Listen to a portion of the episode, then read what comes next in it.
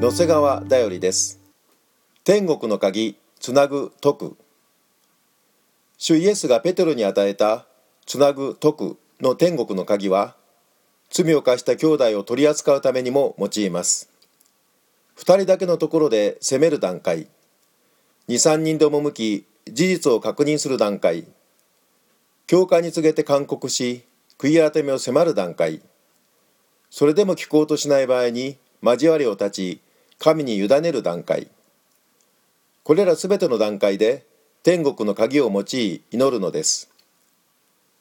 何でもあなた方が地上でつなぐならそれは天においてもつながれておりあなた方が地上で解くならそれは天においても解かれているのです。